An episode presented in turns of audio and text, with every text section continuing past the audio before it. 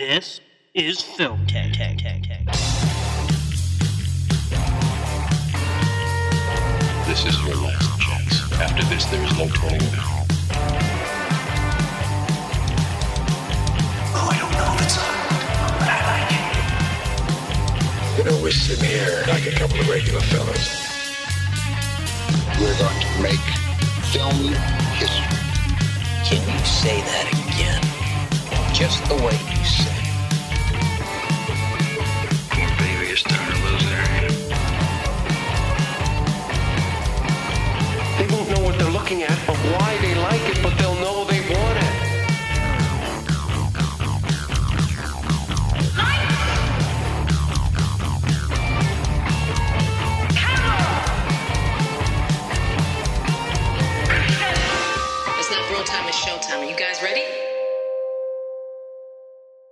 Hello there again, everyone, and welcome in to episode 227 of Film Tank. As per usual, Alex Diekman here with you, along with my friends Nick Cheney, Hey. Toussaint Egan, Hello. hello to you, and uh, our friend who is regularly on the podcast, who is joining us again, Sam Shamora. Hello again. Hello. Hello. I know this is this is our first episode that you've been on. Uh, we've been doing via Skype, so a little different, but Yeah. still exciting. And there's not a long drive home afterwards, so that's that's even better. It definitely is. Even though it wasn't that long of a drive, it was still long enough, especially late in the evening after a work day. Sure. Well, the last person we had uh, on this podcast lived in Minnesota, so that's a much longer drive. Indeed. Yes, she she was regularly coming for a, you know a day trip. So Yeah, and the oh, the only thing is that no one's ever really heard her except for that one episode because every time she'd arrive, we say, you know what, we're good on this episode, so thanks, and then she'd drive back. Definitely Yeah. landed. That was a good one. Thank you. It's great. Mm. You So, uh, the film we- hold this podcast together. I'm just saying. Yeah, yeah. yeah, Well, it is in usually you, so that's that's good. You should toot your own horn. The film we are discussing is the 1999 uh, drama thriller crime film, which is The Talented Mr. Ripley. This film, directed by Anthony Minghella, uh, and stars Matt Damon, Gwyneth Paltrow, and Jude Law, and also features Cate Blanchett and Philip Seymour Hoffman, and some performances by character actors like Philip Baker Hall, James Rebhorn, and Jack Davenport. So, The Talented Mr. Ripley takes place in the, in the late 1950s, starting in New York. Tom Ripley, a young underachiever, is sent to Italy to retrieve Dickie Greenleaf, a rich and spoiled millionaire playboy. But when his errand fails, Ripley takes extreme measures. That's a terrible headline. So I don't know how factual it is to call him a underachiever, but we can get into that. Or to even say that it fails. yeah. th- th- definitely good conversation points to be had. depends, yeah, it depends Yeah. whose goalposts you are paying attention to. Mm.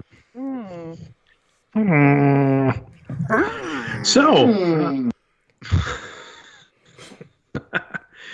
so uh, since we didn't decide in order beforehand because we're not organized, uh, who wants to go first? Me? Okay. Nick should go first. Oh, Oh, thanks. Go Toussaint. ahead, Nick. thank you. thank you so much. Oh boy. So, uh, yeah. Uh, I'm so glad that Sam picked this movie for us because I am a huge fan of this movie. Uh, when I heard that we were doing it, I was super pumped because I haven't rewatched it in at least a couple years.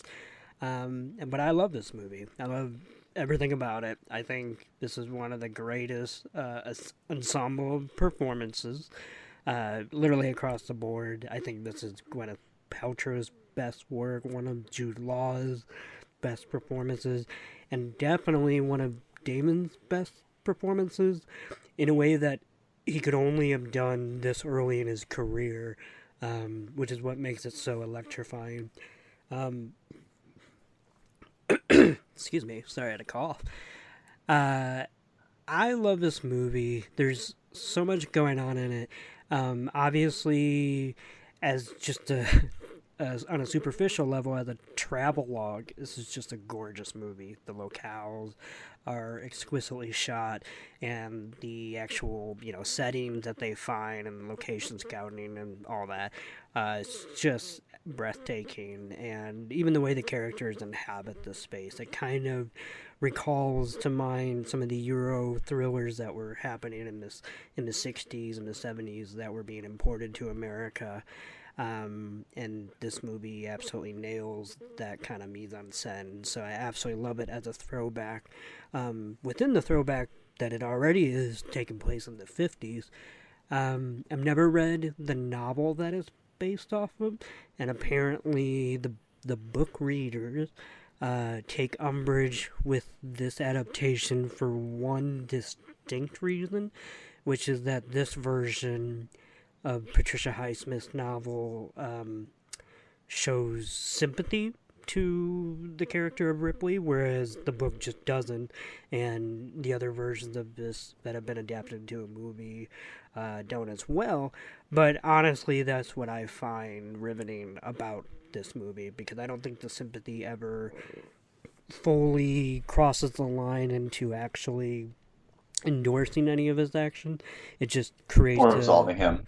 yeah, exactly. It just creates this total tragic spiral that's um, is honestly enhanced, I think, by the fact that we can see a human being underneath all of these awful decisions being made.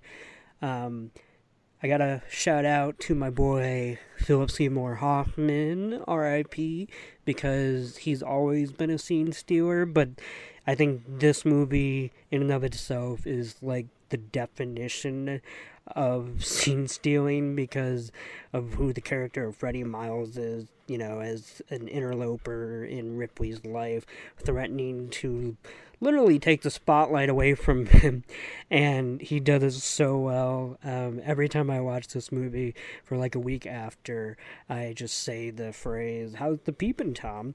Uh, over and over because of just how weirdly uh, Philip Seymour Hoffman delivers that line. Um, but yeah, I think this is just a fantastic movie. I love that it's kind of uh, structured in a way where the first half you're watching Ripley covet the life he wants, which is you know the basically the life of uh, Dickie, and then the second half is focused on him trying to maintain his grip on it, um, and him kind of utterly failing, even though obviously he's got a lot of tricks up his sleeves and he's very good at manipulating people. He's putting more work into it than you know it's kind of a cost uh, whatever ratio is all is all off because he's not able to enjoy it really. Um, to the point where even the one scene that i think is stellar um, when marge is about to come up to the apartment possibly seeing ripley in front of the Italian policeman, believing him to be Dickie for the first time, and for a split second, uh, Ripley drops the charade almost entirely, saying, "You know what? Fine," and he looks partly relieved for a second, but he's given too much time to actually think about that and process what that would mean, which I don't even think is necessarily a fear of the actual act of getting caught so much as just losing what he has gained in the process and the desire to never go back to the place he was at. Um, and I just, it's just a stupendous feat of acting within a few seconds from Damon. Um, and also his personal journey in the closet. I think some people are probably going to call it problematic because this is dangerously close to the trope of closeted queers as psycho, you know, trope or whatever. But I think there's a saving grace here, which is mostly Matt Damon's performance, which doesn't necessarily conflate the two aspects of his personality. Um, if anything, there's a lot to say here about how he has to perform in everyday society anyway as a closeted gay man that the idea of him trying to kind of chameleon his way into this, high society life that he was not born into and is really quite shunned from. Um, it, it, it's almost like it's second nature to him anyway, because that's just how he's been living his life. Um, and so the idea that he would have to fight for that is almost understandable from a from a distance at least. So I don't quite conflate the two as being related, even if the death uh, of Dickie, you know, takes place at the height of his closest to coming out and whatnot. But um, yeah, I have a lot of thoughts on this movie, but overall, I think it's just amazing to be honest. And uh, I think you know it's funny. We did a recording on the movie The Shawshank Redemption uh, a couple weeks ago, and people cite that for understandable reasons as like the movie that they can't turn off uh, if they catch it on TV or whatever. Um, I honestly was planning to watch this for like a half hour, and then I had to like go do something, uh, and then I was gonna finish it the uh, later that night. And sure enough, I pressed play, and two hours and 20 minutes later, it was over because this is a movie that I personally cannot turn off. So, yeah, those are my opening thoughts. So, who would like to go next? I will. All right. So, I, uh, full disclosure, had not seen this all the way through before, only seen bits and pieces. So, this was my first full viewing, and I was for sure a fan. Uh, I think that this is absolutely good work from all the performers in this film, uh, specifically Matt Damon, who I think is great here. Um, definitely some similarities between uh, characters he would play in later films in terms of uh, his performance. Uh, I absolutely feel like there's some similarities between him and Mark Whitacre uh, in terms of that character. So that was uh, very interesting to see. Is obviously he's uh, physically a little bit different in the informant. Uh, aside from that, the story here is just very intriguing. Um, even though it is very simple. Uh, and I think that that is why this location and this time period are so perfect for this. Uh, as you know, in this modern era, no one, I don't think, could get away with this in the way that Tom Ripley was able to pull this off. Um, and, and in all honesty, um, you know, he, he's giving a vibe of, of someone like Bernie Madoff, who's who's thinks he's going to get caught always, and he's just going to keep going uh, as long as he possibly can. There's even a moment where he almost gives up uh, halfway through and then tries to keep it going, uh, and it's very interesting to watch him operate as he's uh, spun all these lies together and they've almost uh, spun out of control uh, in multiple times. Um, but everything that happens between the beginning, middle, and end of this film uh, that leads to ultimately him basically sailing off into the sunset, uh, although he's extremely depressed uh, because he's got a lot of things going on, um, uh, are very um, interesting and really pull you in, as Nick was alluding to. Uh, I I was so stressed out during the scene when Tom uh, Ripley and Philip Seymour Hoffman are in uh, the apartment uh, and they're having a conversation, and it just feels so um, uncomfortable for Did you like the, the piano? viewer. Yeah, Yeah, where he kept on stroking the key in order to just like needle him. Yeah, and also the fact that you know Dickie didn't play the piano, so why is there a piano here? Um, it, you know, there's a lot of moments where, and I think that's another thing. I was going to get to this later, but I, I guess I'll mention it now. Um, this film also does a really great job of never giving in to the audience, and I'm sure that that's the source material is the same way. But there's there's not like there's always moments throughout this where it seems like oh someone else is going to show up and they're going to blow his cover or someone else is going to show up and it's going to be uh, a problem for him and he's going to have to figure so like things just kind of happen the way that they you know can happen. So he can just keep weaving throughout this web of lies he spun.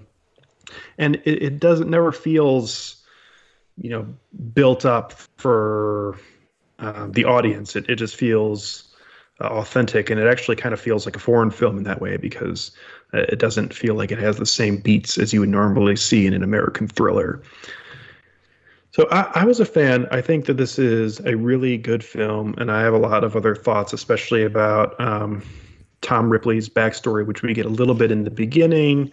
Um, but I feel like that you could easily call into question anything we even see in the early parts of this film and uh, what we are led to believe as his actual life and is him is, is that even Tom Ripley? Is is that just someone else's personality he previously took? And has this been going on for even longer? And we don't know. And I mean it's not that kind of film necessarily but at the same time um, I feel like all the cards are on the table here. Um, and it's um it's great. It's great to watch. And uh, it was a lot of fun. And um just like Nick I uh, couldn't look away and think this is a really solid, solid film so Sam Toussaint I would like to go next. Okay.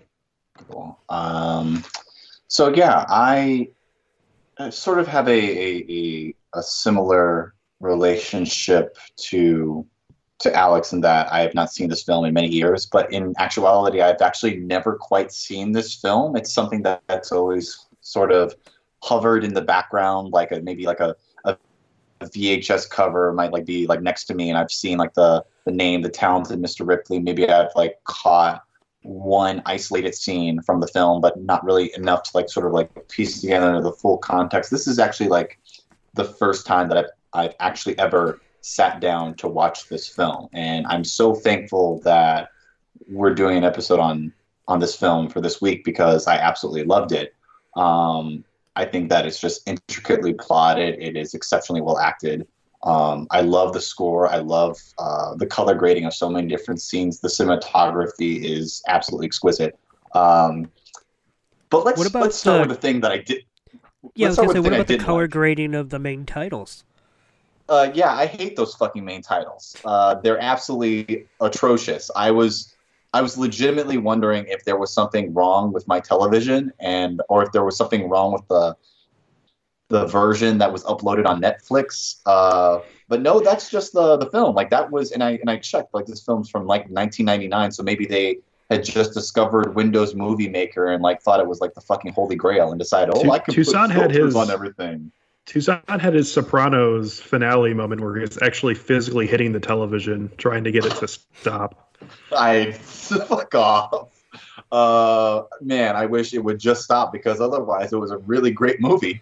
Um, yeah, I don't like that title sequence. Uh, I think it's corny and cheesy and not in a sort of uh, endearing way, and something that is sort of like totally antithetical to the quality of It- the the preceding film itself.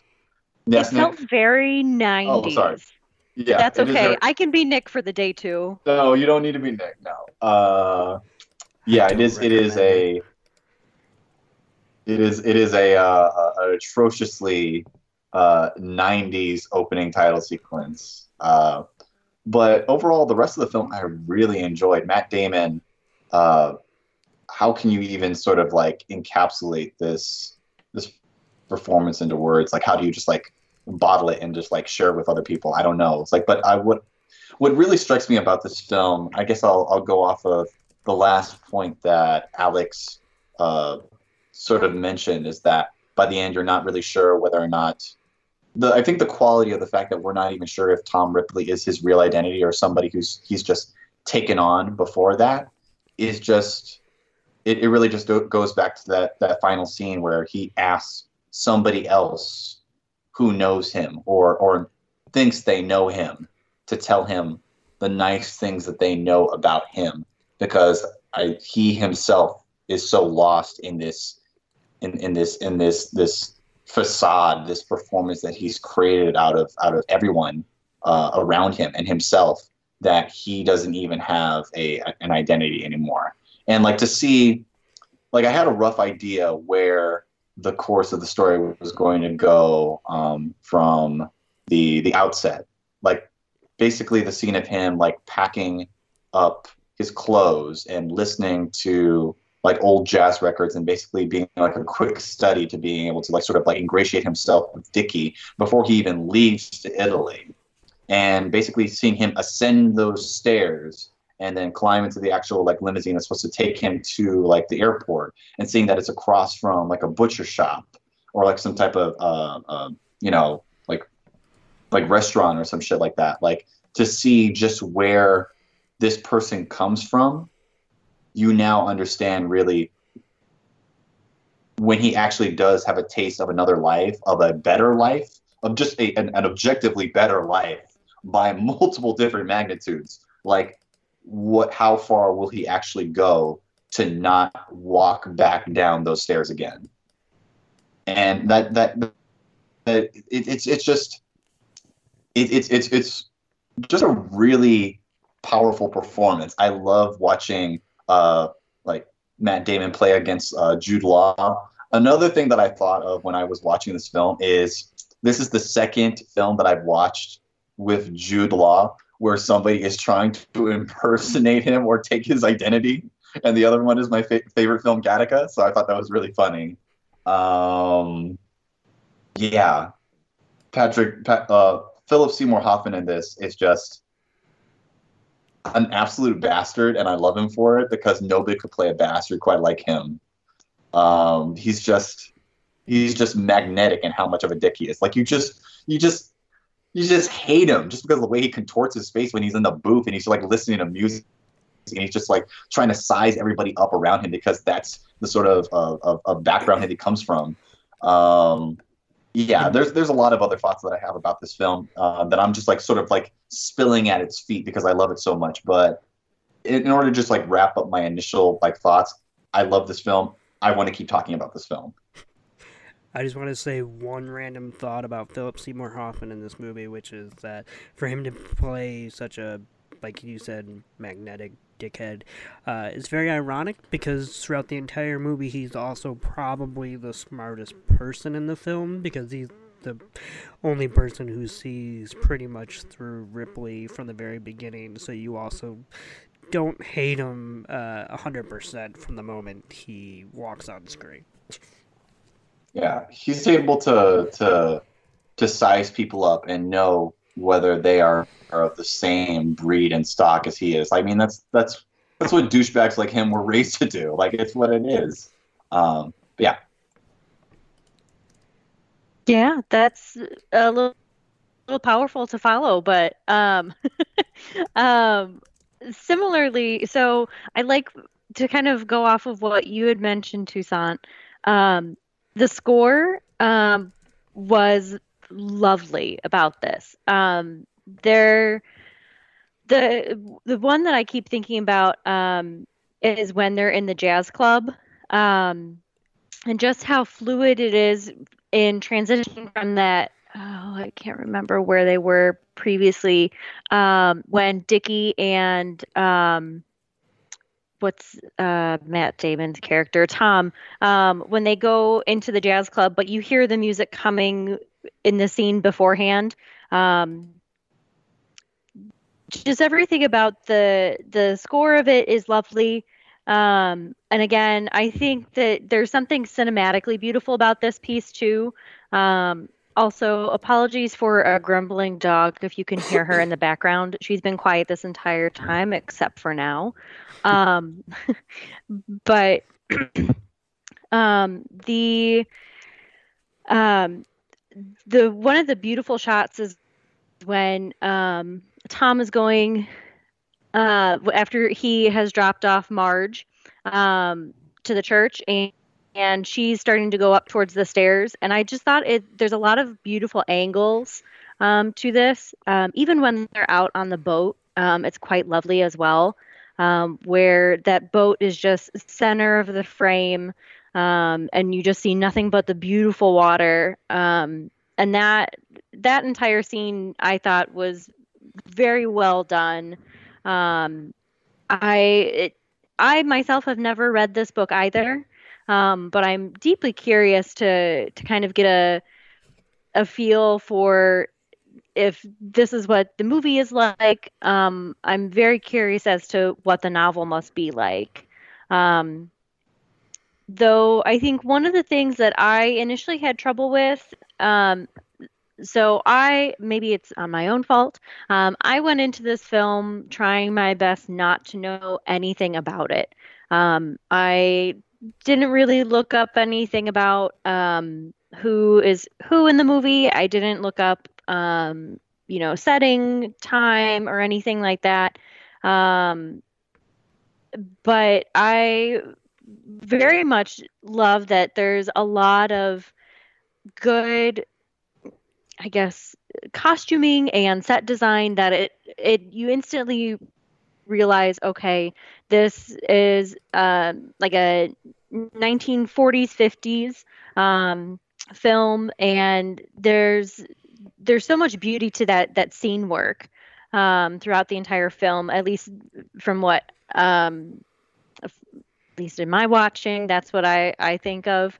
Um, and even the act of, there's a couple of times when they go to the theater um, and to be able to shoot live theater in a cinematic way um, takes um, a good cinematographer, um, if you ask me, because oftentimes it looks. Is...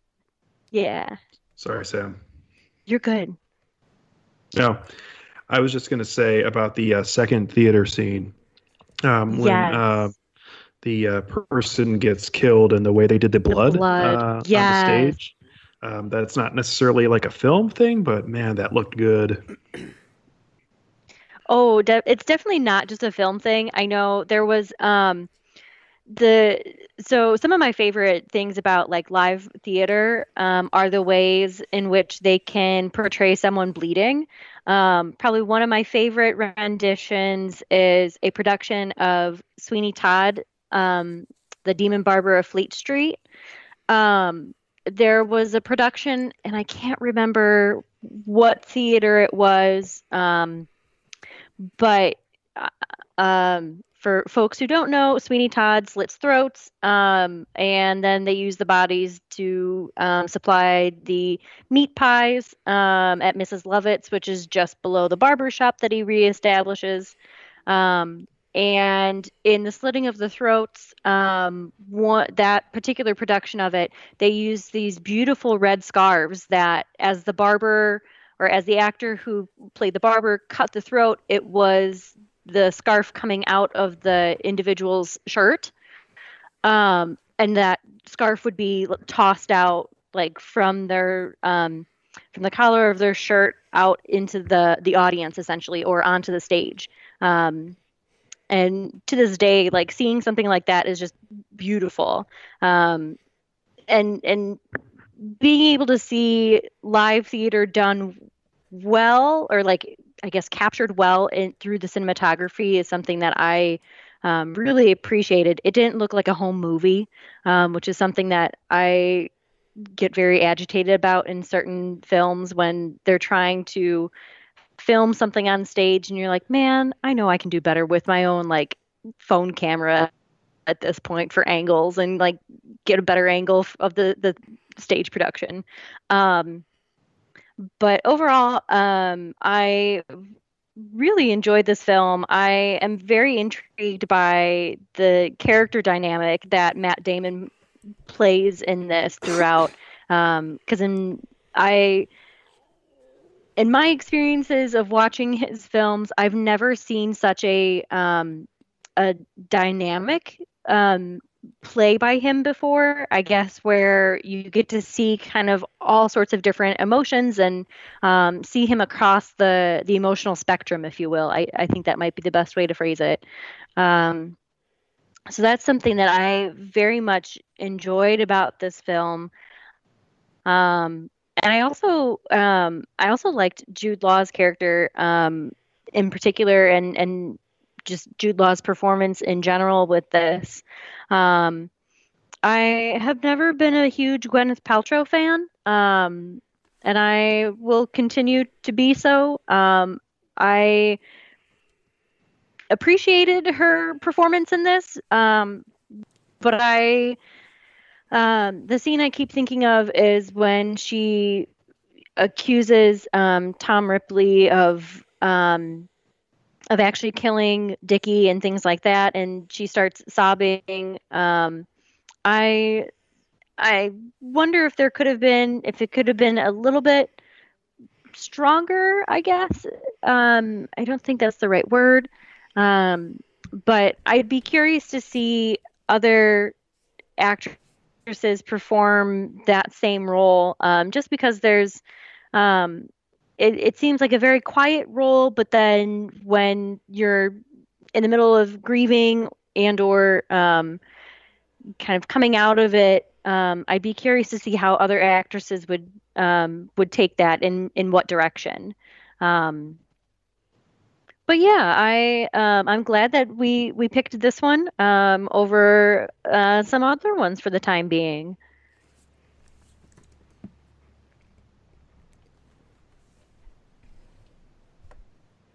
Who wants to lead? Party. Um, I thought will that s- everything cut out for a minute, so I got a little nervous there. no, these uh, Skype conversation can get a little silent every once in a while because we can't use eye contact, unfortunately. Um, but I'll kick it off. Um, one thing I definitely want to touch on is how this movie is also about a man's uh, battle with self-loathing. Um, you know, the opening lines of this movie is Ripley narrating, saying, "If I could go back and rub everything out, then including myself." So, right off the bat, we're already kind of having a perspective from a man who's dealing with at least a form of suicidal ideation, um, who, you know, has the fantasy of if he wasn't around, there would be no problem because his existence in and of itself is the problem. And the more he reckons with that, the more he's challenged uh, every step of the way, even if he is, you know, uh, a murderer and a, a, a villain, so to speak. He's also essentially just trying to fight for an identity and an existence um, and failing at every turn, mostly because he's just not truthful. Uh, and but also knowing he'd be persecuted for the truth. Um, and then for the final lines of this movie, uh, it's just one of the most gorgeously poetic um, kind of ruminations on, I think, somebody's worst fear when it comes to that uh, kind of battle with depression and self-loathing.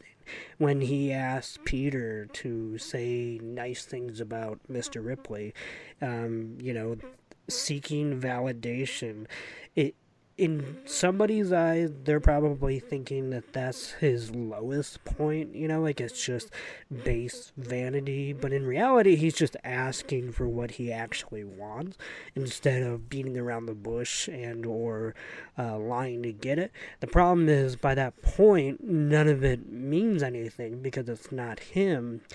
Um, and the sinister turn that that scene takes, which I love the fact that we don't actually get to see the murder, we just hear it, because then when we hear the audio um, of Peter's last words as he's saying the nice things, the last thing he says and then is starting to repeat is is Tom is crushing me, and taken as almost like a non sequitur, or at least separate from the the way that scene started, like that's what a person feels like they are to other people when they hate themselves. They feel like, for whatever reason, their existence is a burden on somebody else's, and at the end of the day, that they are crushing them.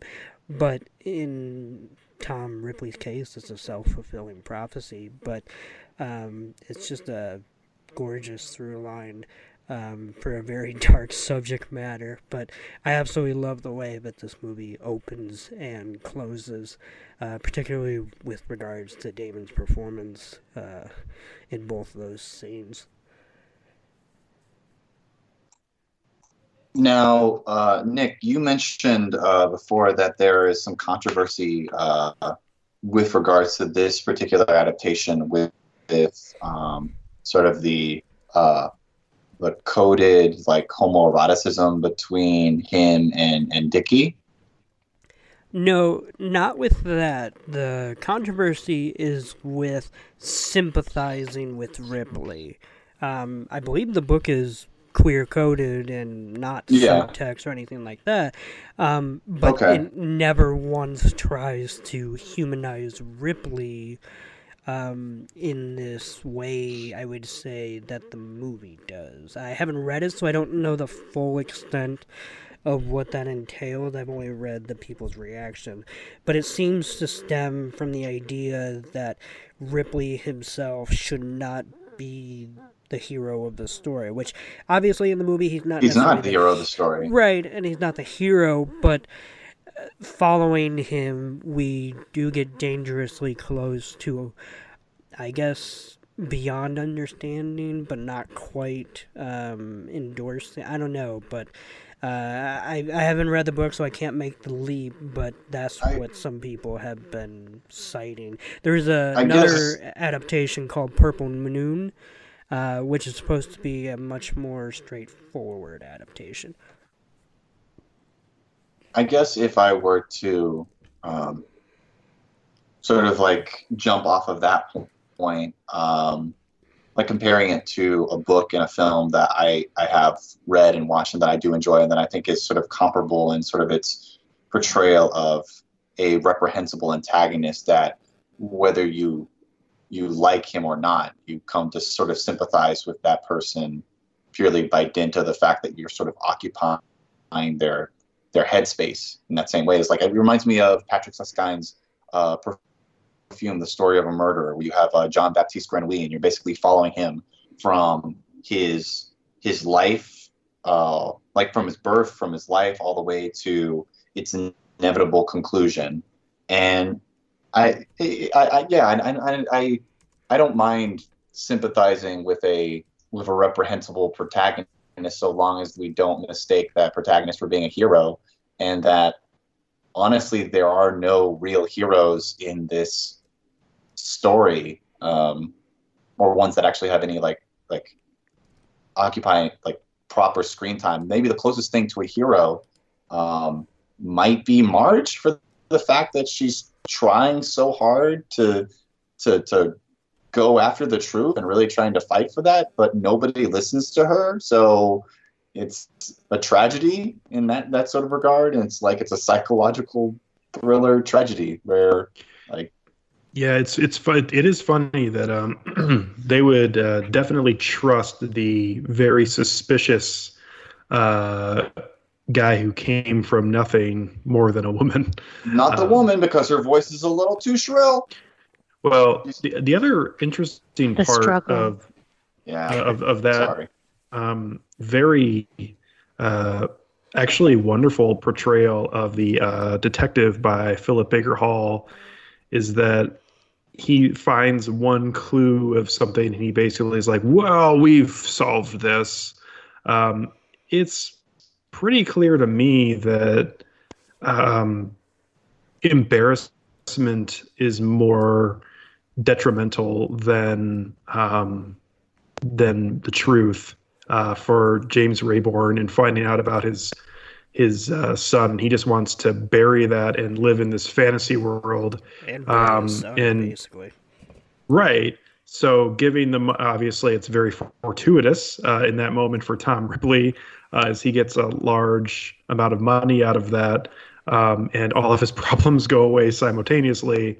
Uh, but at the same time, uh, that's a really underplayed and wonderful part of this film because um, it's played up as an actual investigation, and I guess maybe it kind of was, but um, boy, why that smells to me is that both James Rebhorn and Philip Baker Hall know the truth, um, and they're just wanting to have this end. Um, and it's kind of a fucked up moment as as they're pulling Gwyneth Paltrow onto the boat and like almost physically trying to silence her. Um, it's a very interesting part of the film. I would say that you're right, and also I would half agree, which is I don't know that they necessarily suspect Ripley so much as from the moment this started, uh, James Rebhorn hired, um, you know, Phillips uh, Baker Hall to basically go investigate James Rebhorn's narrative in and of itself, which is that my son probably killed a person.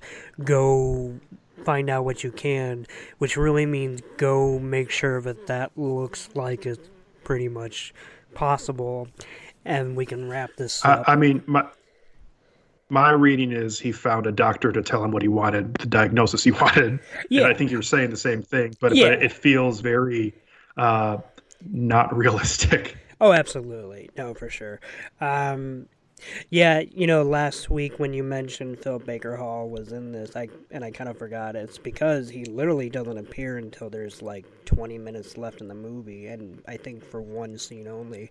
Uh, but you're right though that he wonderfully underplays his role in the entire thing, which is taking Ripley out onto the balcony and basically saying, um, and then looking around and be like, okay, so here's here's the deal. He's done this before, and that's when it all kind of gets split wide open. And what I love about that is that I feel like in the wrong hands that that would seem like a Deus Ex Machina, where it would just kind of seem out of nowhere. But literally everything we've learned about Dickie Greenleaf till that moment makes that revelation make perfect sense to the point where we almost feel silly for not even thinking that that was a possibility uh, beforehand. So I, I absolutely love the way that that crops up. one of my uh, my favorite scenes in in this film is the one scene where uh, Ripley actually tells Dickie the truth, and it's relatively early on when with, through their uh, through their friendship when they're just. Uh, I think they're in like the garden veranda, and Oh, Marge is like going to get something to eat. Yeah, no, when when he says like everybody should have one talent, what's yours? And Tom is like telling lies, forging signatures, and impersonating almost anybody. Like, and he passes it off as like a glib joke, but I'm just like, he's literally telling you what he's good at. And I just I just find that to be so fascinating. Like he would just be honest in that one, like in that one instance, but he plays it off as like, oh, he's talking about someone else. Like he's th- throwing his voice almost. Well, and something uh, that I'm not to interrupt you, but the Oh, something that intrigues me about that scene in particular too is that especially when you look at the timeline of the the length of their relationship and how long they've known each other and on what intimacy level um it's very I don't know I personally like if uh, if I know that's the person's humor I would be like, oh yeah, I know you're joking. But if I don't know that person well enough and I have not gotten a feel for what their humor is, I would have been a little skeptical and I would have been a little nervous to know that like this individual has like, I mean, thievery skills for the most part. even even even joking like i think he like dickie reads as a sort of personality that like he thrives on being entertained. He likes being entertained. If you find somebody interesting enough like even if they're just like telling a joke he never really takes anybody like seriously like until like they prove that they have like some sort of merit or value to uh to being around him. Another one of my favorite lines uh i think it's the first line one of the first lines that uh that Dickie says to uh, Tom when they meet on the beach is "You're so white." Have you ever seen a guy so white? And I just burst out laughing. I was just like, "Oh my god, this is incredible!" Uh, it was it was a great uh, it, it was a great moment. I enjoyed it. Well, we're uh, saying favorite lines. Uh, I absolutely love the moment where he says he wants to fuck the refrigerator. I thought that was great. Oh, I could I could fuck this icebox. I'm just like God. I mean, we've all been there. I Um, love this icebox so much I could fuck it. It's like Jesus. That's a soundbite we're gonna have forever. mhm. Oh no. Yes. Um, Don't do that. Speaking of the garden scene, though, what's interesting is not only does Eddie reveal, you know, his talent right off the bat, it only takes him a few more beats before he then starts to do the uh, James Rebhorn impression, which is actually probably the creepiest moment in the movie for me, because not only does he does a very good James Rebhorn, but then without signaling whatsoever, he immediately blows his cover as to why he's there by giving the reason, you know, that the father sent him, but through the impression of his father's voice. So it's almost like he's not admitting it uh, in and of itself. It's it's like it's this one moment of almost disassociation, um, and it's it's wonderfully played, but it's uh, a lot gets said in that in that garden scene to the point where I feel like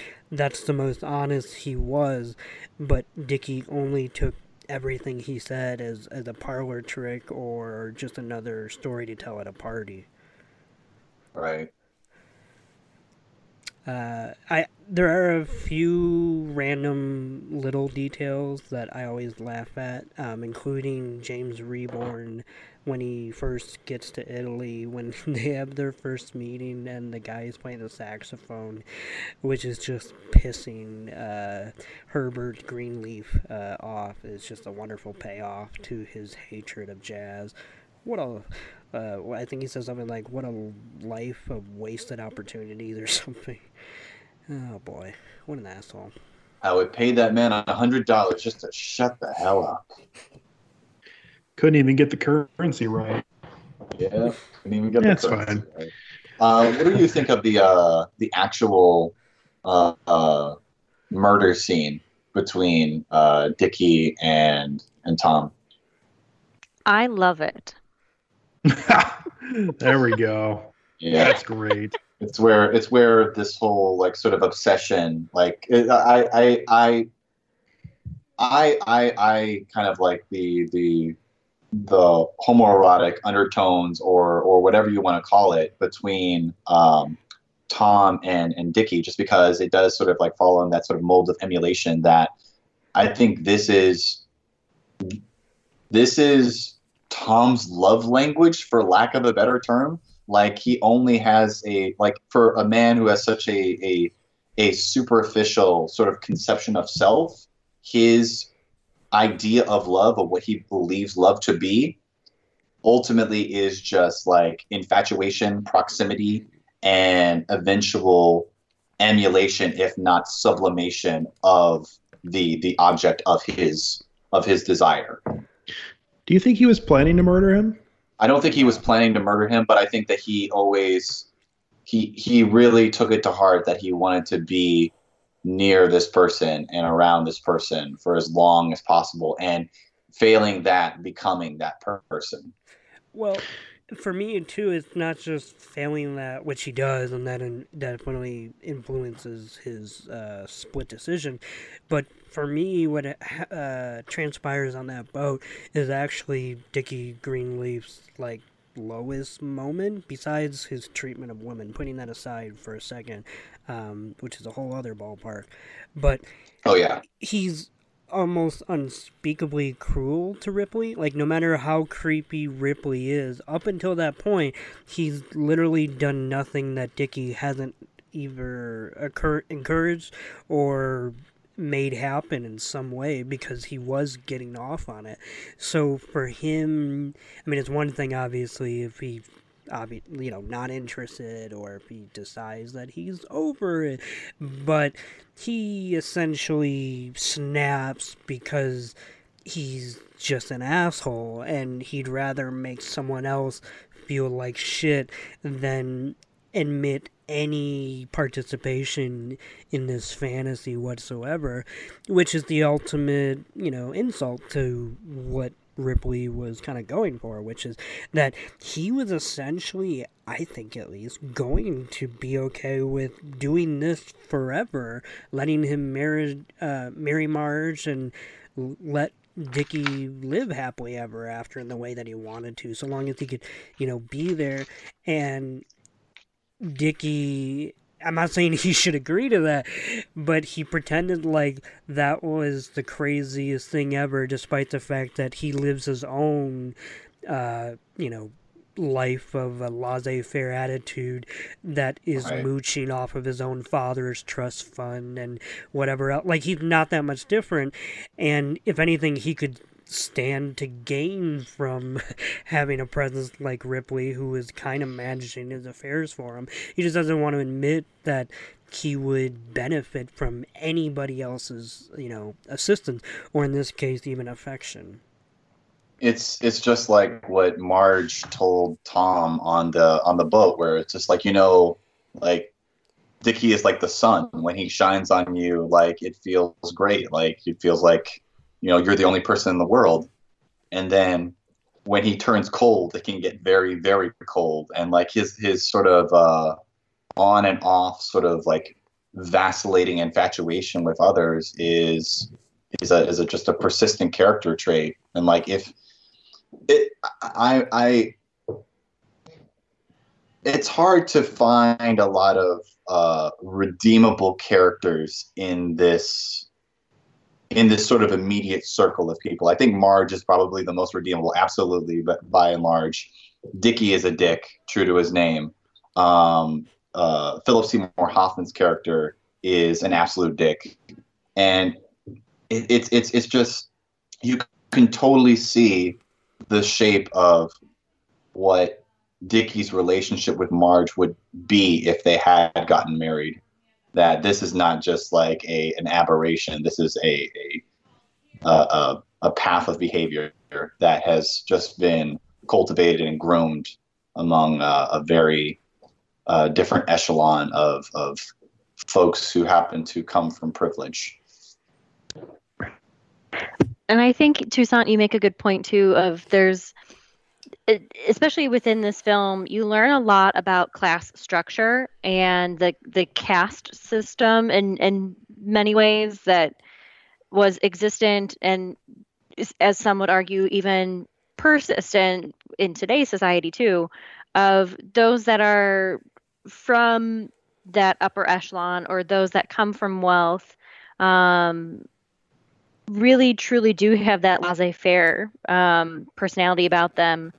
And not that what tom does is right by any means. I don't think that it's possible to put it on a moral and ethical scale at the moment. Um, uh, but i think something to consider is whether or not and i i can't recall if it who which one of you had said it, but um, whether or not like Tom Ripley is just another impersonation of someone else that Matt Damon's character had taken on from someone else. Um, and it makes me curious of, of you know, who is the true character in that por- in that part, um, and whether or not it's a statement that is supposed to be a little bit broader about you know wanting what we can't have. The grass is always greener on the other side, sort of, um, I guess, conversation. Um, in this case, I don't think it's worth it, um, but that's also a, a personal opinion on it.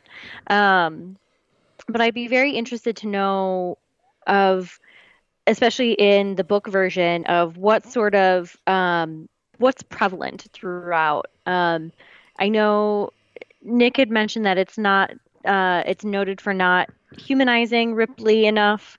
Um, but I'd also be curious then of you know what the novel focuses on versus what this um, this film wanted to focus on. Um, and I because I was looking up the the novel and it looks like it's a piece from its time. Um, it it was written a little bit closer to the 50s, uh, if not in the 50s. Um, so I'd be curious to see what sort of take either this film brings to it or what the novel brings to it um, in comparison and contrast. Because um, there's something very um, intriguing about his means to to acquire wealth and and once he has it um, kind of how he responds with it um, So i still find it yeah Oh no, sorry. Keep going. no go ahead I was gonna just basically respond to what you're saying and saying um, I read a little bit about the book, and the beginning of the book basically outright states that he's a con man and that um, his name is Tom Ripley. To the point where even um, Dickie's father, Herbert Greenleaf, seeks him out and approaches him with this job.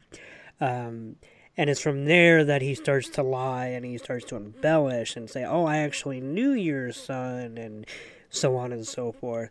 But it it's funny because that's a stark difference, I think, from the opening of the movie. Which, while we can see maybe the like, um, I don't know, machinations of a con man, really the opening only truly portrays um, I would say a a working class person just trying to make ends meet. I mean, there are Yeah. obviously literal moments of him stretching the truth to hold the job or make some money, but not in the way where he's actually taking advantage. I mean, even the reason why he's impersonating the piano player is almost uh, a pure moment when he returns the jacket and the guy's got his arm in a cast. So it it's not like he stole that from somebody. Um, and then of course in the movie, He se- he's just seen he he seems like a hard worker. That was Exactly. my interpretation from the first. Yeah minutes, that's is that- exactly what i i had thought of at first was you know this is a guy that's just trying to make ends meet that he's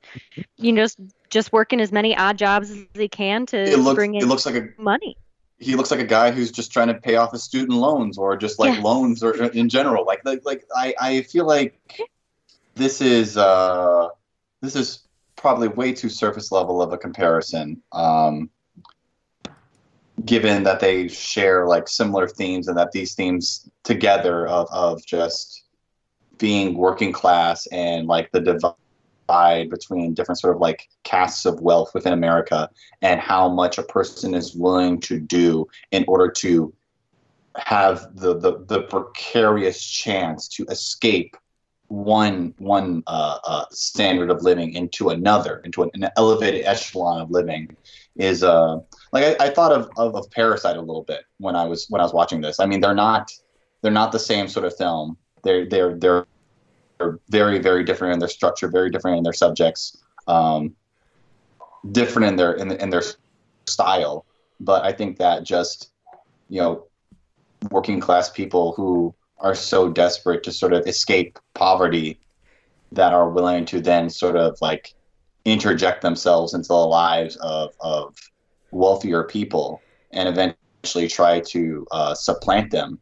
Uh, Well, and what they do share in common, Toussaint, is the fact that they both pretty much suggest that if you are a part of the lower class, working class, and whatnot, and you find your way, you know, in upper class, whatever, your stay is only temporary at best. There's just, it's right. like there's no way for you to actually hold on to it because the system that's put in place is set uh, for life basically at least i think that's what they're kind of suggesting in fact in talented mr ripley one kind of key difference between something like that and parasite in a way that's fun to compare them is that i feel like dickie and marge and especially Freddy, are pretty much conscious of the fact that Tom is probably embellishing, maybe not outright lying, but trying to fit in and whatnot.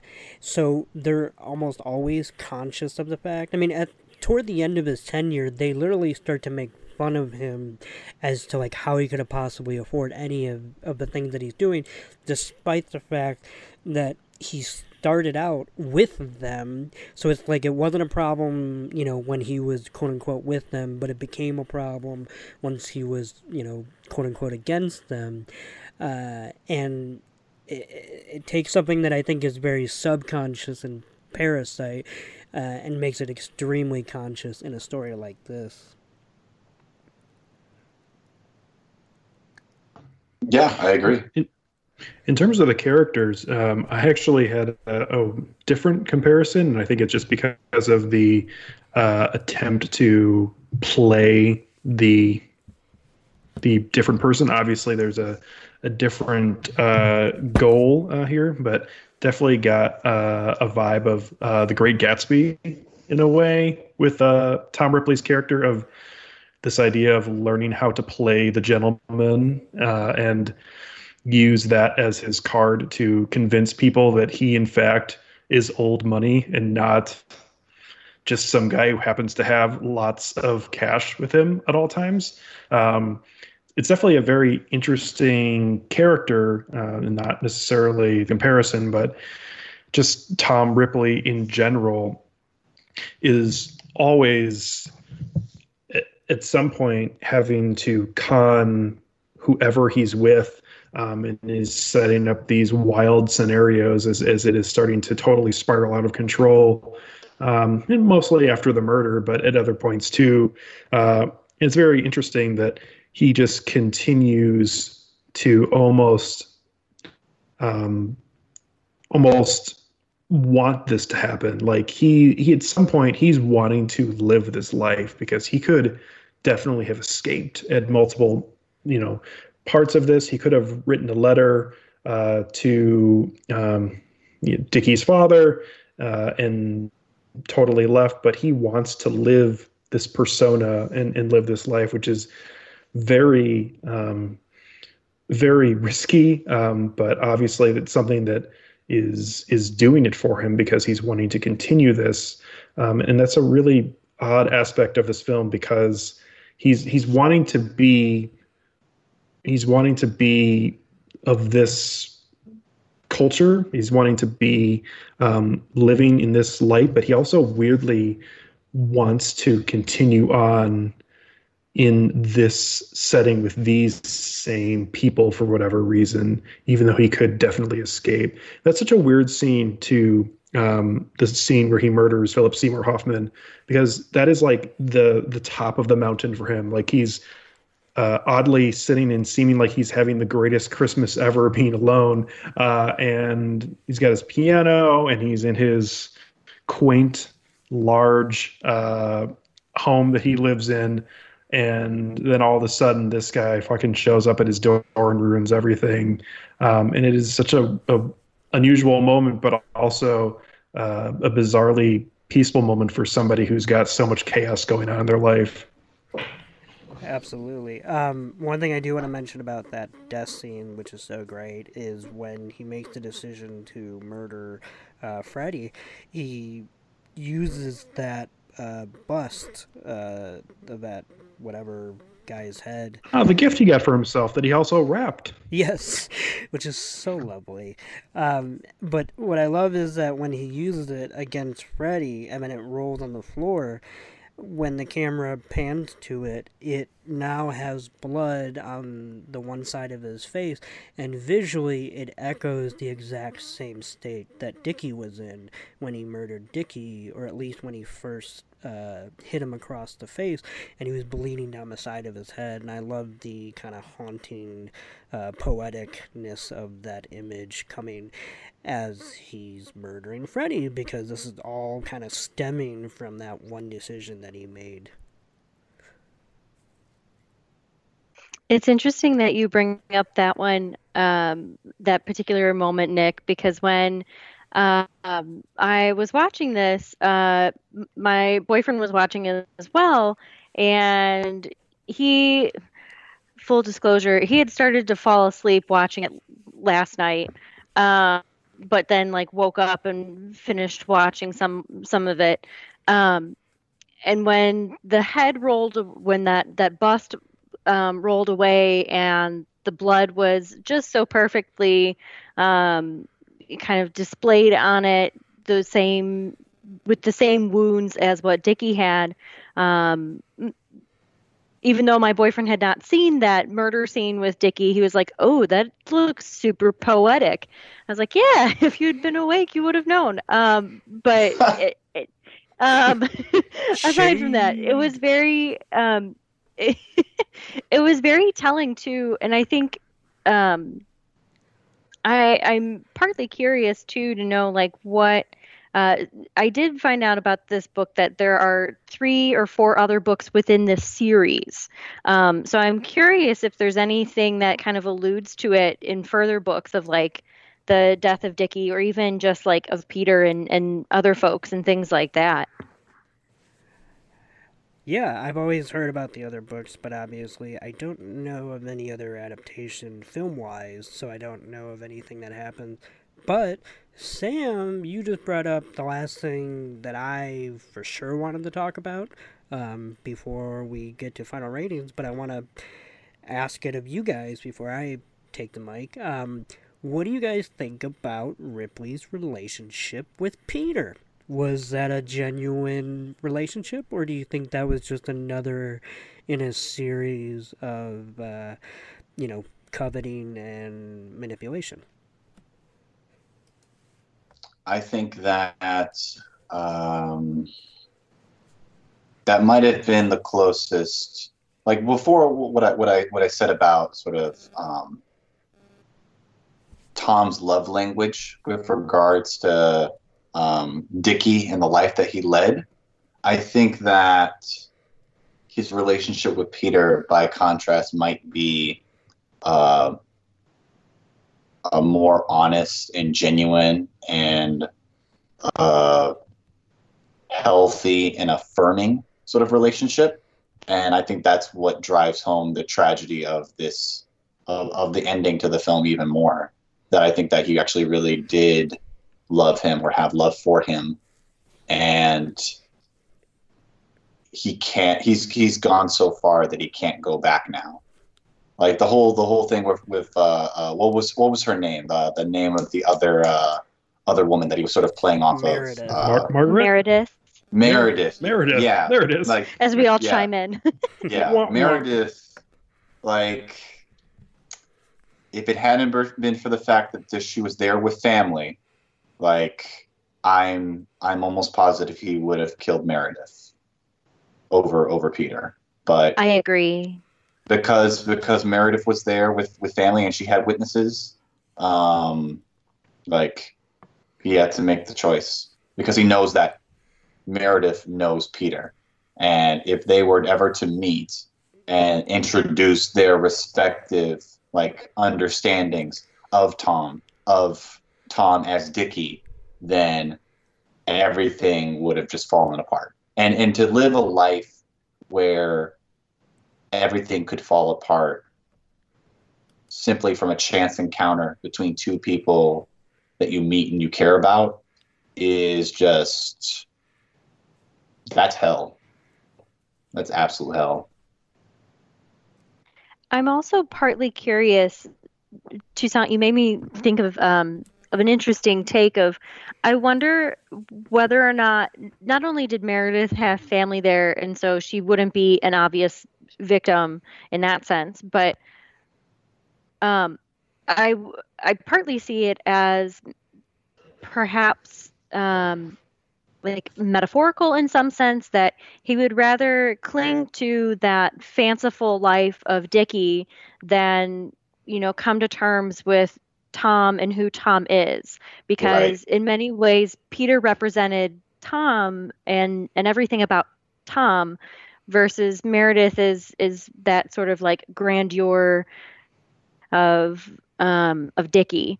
Um and in many ways I'm thinking about it and having the gears turn a little bit more, I'm very curious of whether or not that's something that's just symbolic, um, or if it simply is the case that it was just easier for him to kill Peter because you know what? There's nobody who really cares about Peter on this boat. We can just kind of get away with it and we're done. Yeah. Uh, the, the, there's one more scene that uh, uh, I meant to meant to sort of mention, but it also does relate to Peter. But it's when Marge discovers um, Tom it discovers Dickie's rings among uh, uh, Tom's toiletries and other stuff like that, and he basically just says like, "Yeah, go pour us a drink or something like that." And then he's scrambling to look for something in the room, and you're wondering why is he scrambling to find something? He's looking for something to kill her with. That's really what it is. Yes. And how he then like sort of stalks her as she backs up to the actual door is just absolutely terrifying because as he sort of like begins to then sort of like weave another sort of story in order to sort of uh, ingratiate himself to Marge, Marge all the while understands and knows that some things are just not adding up and it's just not plausible. And she sees the blood sort of pooling like in in the in the, the sort of like corner of his pocket of his of his of his white like bathrobe because he's clutching it so tightly because he's he's trying to steel himself for what he will likely have to do. And it's just it, it, it's it's it's it's it's it's just like so fraught. And then all of that tension is just diffused when peter comes in and he's trying to console uh, Marge, and then like Tom just like dismisses it as like you try to talk to her, and I'm just like, oh my god, that was such a great scene. Fuck, uh, I loved it. Yeah, I actually. I agree. was- I think. Oh, Yeah. oh, No, no, you go first. okay. Um, I'm just gonna go off of what Toussaint was saying there. That is a, a great scene, and uh, just another ex, uh, just another um, example uh, in this film of uh, uh, the women trying to be pretty much told that their thoughts and uh, feelings don't really matter, even though if it's in a different way here. Um, the idea of her walking towards the door, first of all, that's just a great shot of her just continuously backing up and him walking towards her in a dominant, powerful way, uh, very Miramax way of doing things. Oh yeah, Harvey knows how to pick them, um, and uh, it's a, it's a really it's a really horrifying moment, but um, e- I feel like equally because she is just being told how she's not making sense. She couldn't possibly know what she's talking about. Um, as the blood starts to, you know, show through his bathrobe. Also, too, is he like grabbing onto that? Like, I, I don't know why he started um, bleeding out of his robe. Uh, maybe he sh- shouldn't hold it like that. But you know, maybe next time. He's not thinking. he's just he's just pulling. It, it's like a magician pulling one of those magic scarves out of his out of his uh, uh, his sleeve, but he's just like pulling a story out of his ass. Like that's really what his like all of his mental faculties, his executive faculties are just all. It would be great if Tom online. Ripley was a magician. That would be awesome. yeah. That would Like, be he- that'd be fantastic. He's the talented Mr. Ripley. He's the talented Oh. Mr. Ripley, man. Um, What's that? What, what did you just say? Uh, I, I lost Toussaint there for a minute. No, it's okay. Yeah, I. Okay. What I was Go gonna Nick. say uh, with him bleeding is that I, I also think it's another visual cue that self-loathing uh, lies beneath all of this posturing. You know, whatever he's going to do to another person and whatnot is almost always influenced by kind of how he feels himself and how he's really a danger to himself. He's just at every turn projecting it outwards.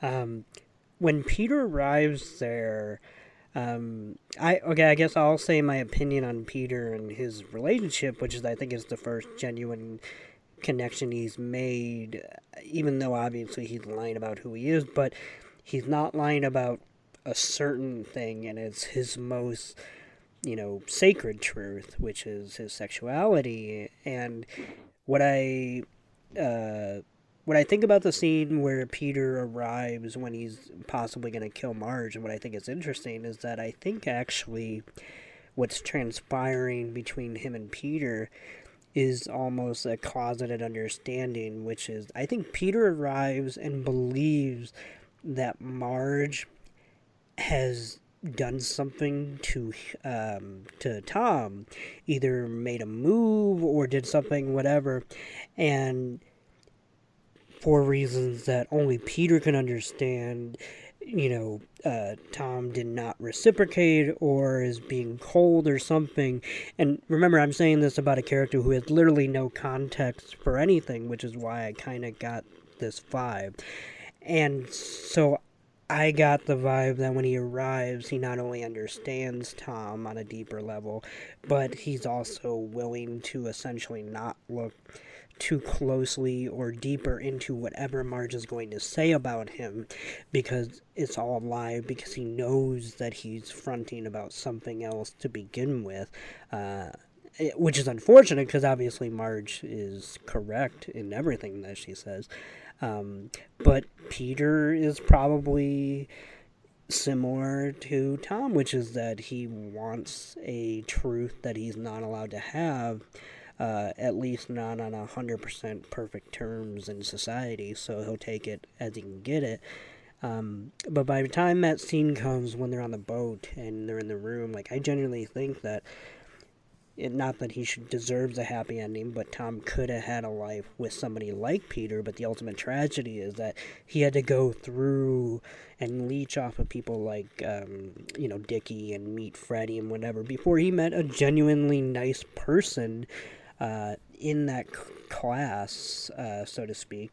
Um, which is another reason why I think this movie is actually kind of charitable to everybody. Um, not every individual person, but people from all walks of life, which is stereotypically almost all the rich people are assholes and you know whatnot. But also, it's not a universal trait, and you know everybody is in some way fronting about who they are and dealing with that kind of shit.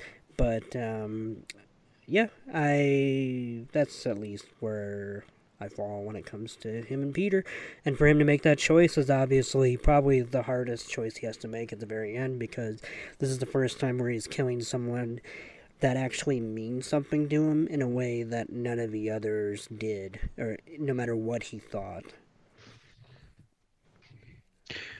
Yes. So um, before going into my closing thoughts, I'll comment uh, on your uh, question, Nick. Yeah. Uh, I feel like, yeah, I feel like he does actually care about Peter. I mean, the the I think the symbolic moment of him giving him the key to his uh, hotel room or wherever he is um, is very important of him. A having the idea of having someplace to give a key to, um, but also at the same time, um, not being so guarded to the fact that he could walk in on him doing some fucked up stuff. Uh, so, you know, very much trusting uh, in that sense. But obviously, I think the moment when he lets him know that he spotted him kissing Meredith uh, is is is unfortunately the the moment when it's all over and he knows that there's no way that this is going to continue on without uh, him knowing about him and her. And uh, you know it's unfortunate because it, it's a bit heartbreaking for him because he can't go on with this life he imagined for himself. But uh, in in reality, even though it's kind of a nice potential sailing off into the sunset moment for him, um, it was probably never going to really work out because of uh, everything that preceded it. So um, definitely a very very tough moment for everybody, obviously, especially for Peter as he gets murdered. Uh, but at the same time, it's um, it's uh, an interesting and i agree with you totally nick that the fact that it's an off-screen killing and you just hear the audio uh, of the struggle and the uh, the dialogue going back and forth um, makes it all the better so I i, gave the Oh, sorry. Uh, yeah go ahead man uh, no, you you give your your score first. Sorry. Oh, okay. Uh, so I uh, very much enjoyed this, this film. Again, the first viewing, so I'm probably uh, would change this uh, a second time through. But it's three and a half out of five for me for the talented Mr. Ripley. I believe this is a very good film, uh, very beautiful. We we didn't talk at all about the uh, the amazing jazz club scenes that um, feel very uh, authentic and at the same time Americano. uh, those are just lovely uh, and they were fun to watch and um, well shot well blocked uh, and wonderful cinematography um, the entire subplot um, with the pregnant uh, female that uh, drowns uh, that scene's Love her. also beautiful where i'm sorry The um, pregnant lover who drowns herself, and Yeah. the religious folks find her in the river or in the yeah and every canal. or- yeah, everything about Jude Law's telling of that story sounds suspicious. Um, so uh, who knows if any of those details are even authentic? Um, and I feel like a lot of things in this film you could easily take that way, but uh, that's a beautiful scene, um, and we have so many of them here that just weave together in a really well done film that's both beautiful and also uh, a very interesting story. And uh, I very much enjoyed it and would probably enjoy it even more the next time through. I just think there's a lot of meat on the bone with this film, and uh, it was really well done. And I'm glad we did an episode on it. Toussaint? Yeah. Um, thank you, uh, Alex. I am so sorry to have uh, accidentally uh, interrupted you right before you were about to give your um, your score for this film. I just wanted to say that I absolutely adore this film. I am so glad that I had an opportunity again to be able to to not only watch it but also be able to discuss it with you so soon afterwards because um, I really just appreciated the the experience of being able to sort of like toss this around in my head and being able to just like um, have this conversation with you all because it's just it, it was it was a wonderful film. Uh, that said, I was about to say something incredibly stupid, and that's why I stopped myself because when uh, Alex uh, uh, mentioned the the moment where Peter was saying to Tom, uh, "I saw you kissing Meredith," I almost instantly imagined the song I saw mommy kissing Santa Claus and imagined how that song would end in a talented Mr. Ripley esque fashion. And I'm just like, oh my God, that's so fucked up. I did. Um, I that did said- see it. Tell me, tell me, tell me some things you love about mommy. tell me some things you love about Santa Claus. Mommy's crushing Oh. me. You got that score, Toussaint? Yeah, yeah, I do have that score. Yes, uh, my my score is uh, four out of five. I think that this film is pretty pretty amazing, and I could only see it going up from here uh, with subsequent viewings. So four out of five. So All right. Go? All right. Uh, sure. um, um, I uh, like Alex. This was my first time viewing this. Um, so um, and I I came into it with kind of no prior knowledge of it, um, and, and of the plot and characters and things like that. Um, but I genuinely enjoy this film. Um, I think there's um, a lot about it that um, makes it rich, um, especially with characters and, and character development. Um, I think there's something very lovely um, about the cinematography and um, it- particularly, I believe Toussaint had touched on it, um, or maybe Alex did, um, about the color um, and about the um, color gradient um, and Yeah. things like that. Um, it was you, Toussaint. Okay.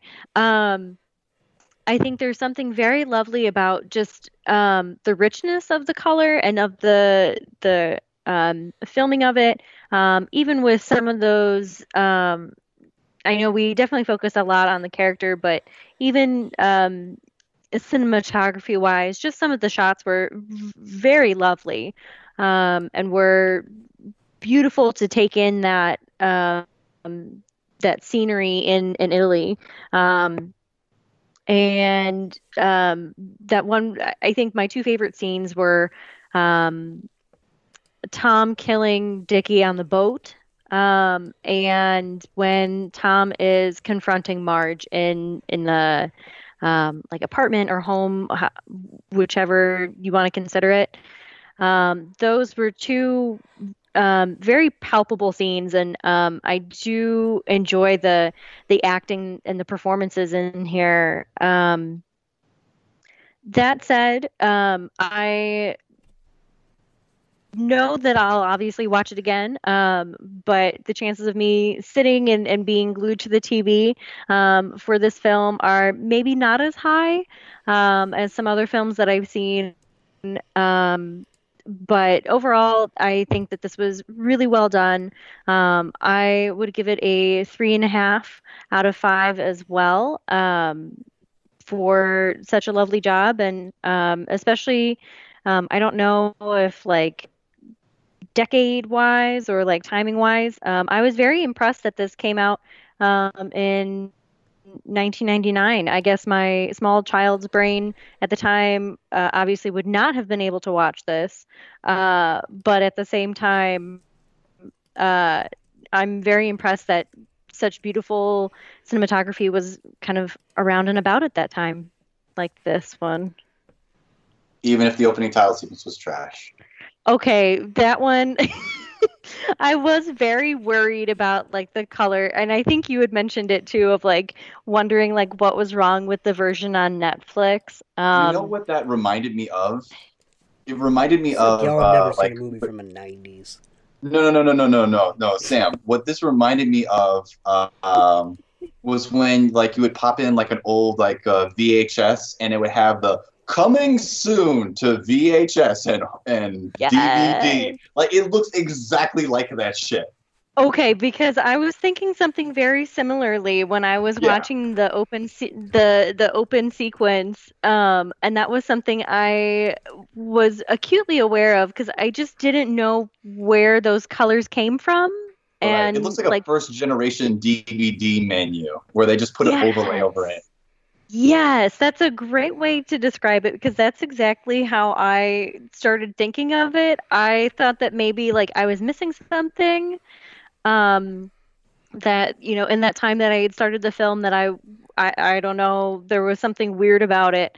Um, but uh, that that menu aside, um, I I think there was a lot that was very well done uh, in, in this film and um, by all the folks that were involved with it. Yeah. All right.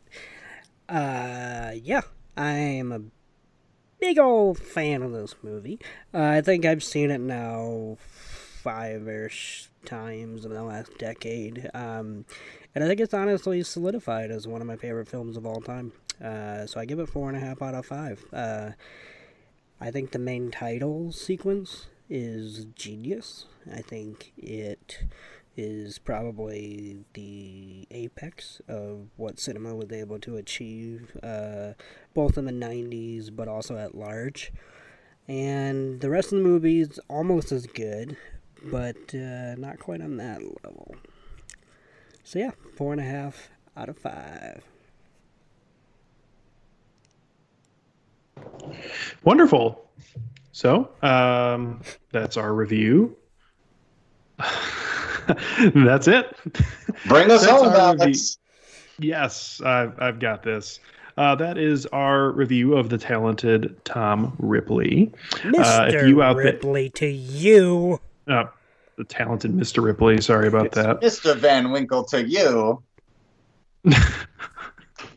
If you out there have any thoughts on the talented Mr. Ripley, you can always feel free to send them. She's not, you're like the living always feel free- embodiment of those main title sequence. Fuck you. Wow. Just bright How and dare you. colorful, Oh. a little cheesy. You can always send your thoughts on to us at oh. filmtankshow at gmail.com. Or you can find us on Facebook or Twitter at Film Bored of the Tank Show and find If we weren't in a pandemic and mm, mm, Alex, Anyway. you may continue. Mm, yeah, you may continue, Alex. Thank you for giving me permission. I appreciate it.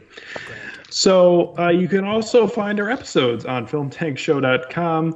Uh, also, we are on Apple Podcasts, Stitcher, um, or any other place you can find a podcast. Like Spotify. Like, like Spotify. Yeah, it's been such a struggle to remember that one. Uh, so coming up on our next episode, uh, going to go in a different mode. We've been doing, um, you know, even though we we've been going back and forth, feel like we've done a little bit more, uh, you know, films that would be considered good here recently. Um, although the uh, the Prince movie, not so much. Uh, and then next week, though, um, I've decided that I'd like us to do a new movie, uh, and it's probably going to be terrible. Uh, that is the Netflix uh, release that's coming out this weekend, which is Chris Hemsworth uh, in the film Extraction. Uh, this looks at least to be entertaining, and even if it's mediocre, um, it hopefully should be fun. So look forward for that coming up on episode 228. Uh, Sam, as always, thank you for joining us, even during these different times. Uh, hopefully, someday soon we'll be able to all get together and have a have a laugh and do an episode at the studio. But it was great catching up with you uh, in this little fun podcast hangout we have here. Thanks. It's been a treasure enjoying and uh, your company for the time and being able to hear your beautiful voices again, even if I can't see your your handsome faces for because of all this pandemic going on. But that's fine. It's it's been a, a treasure. As it has talking to you as well. Yeah. Oh. Absolutely. Aw, thanks. So, from Sam, Nick Cheney, Susan Egan, myself, Alex Diegman, as always, thank you very much to everyone for listening to us here at Film Tank. We'll catch up with you next time. Yeah. No, no, americano, americano.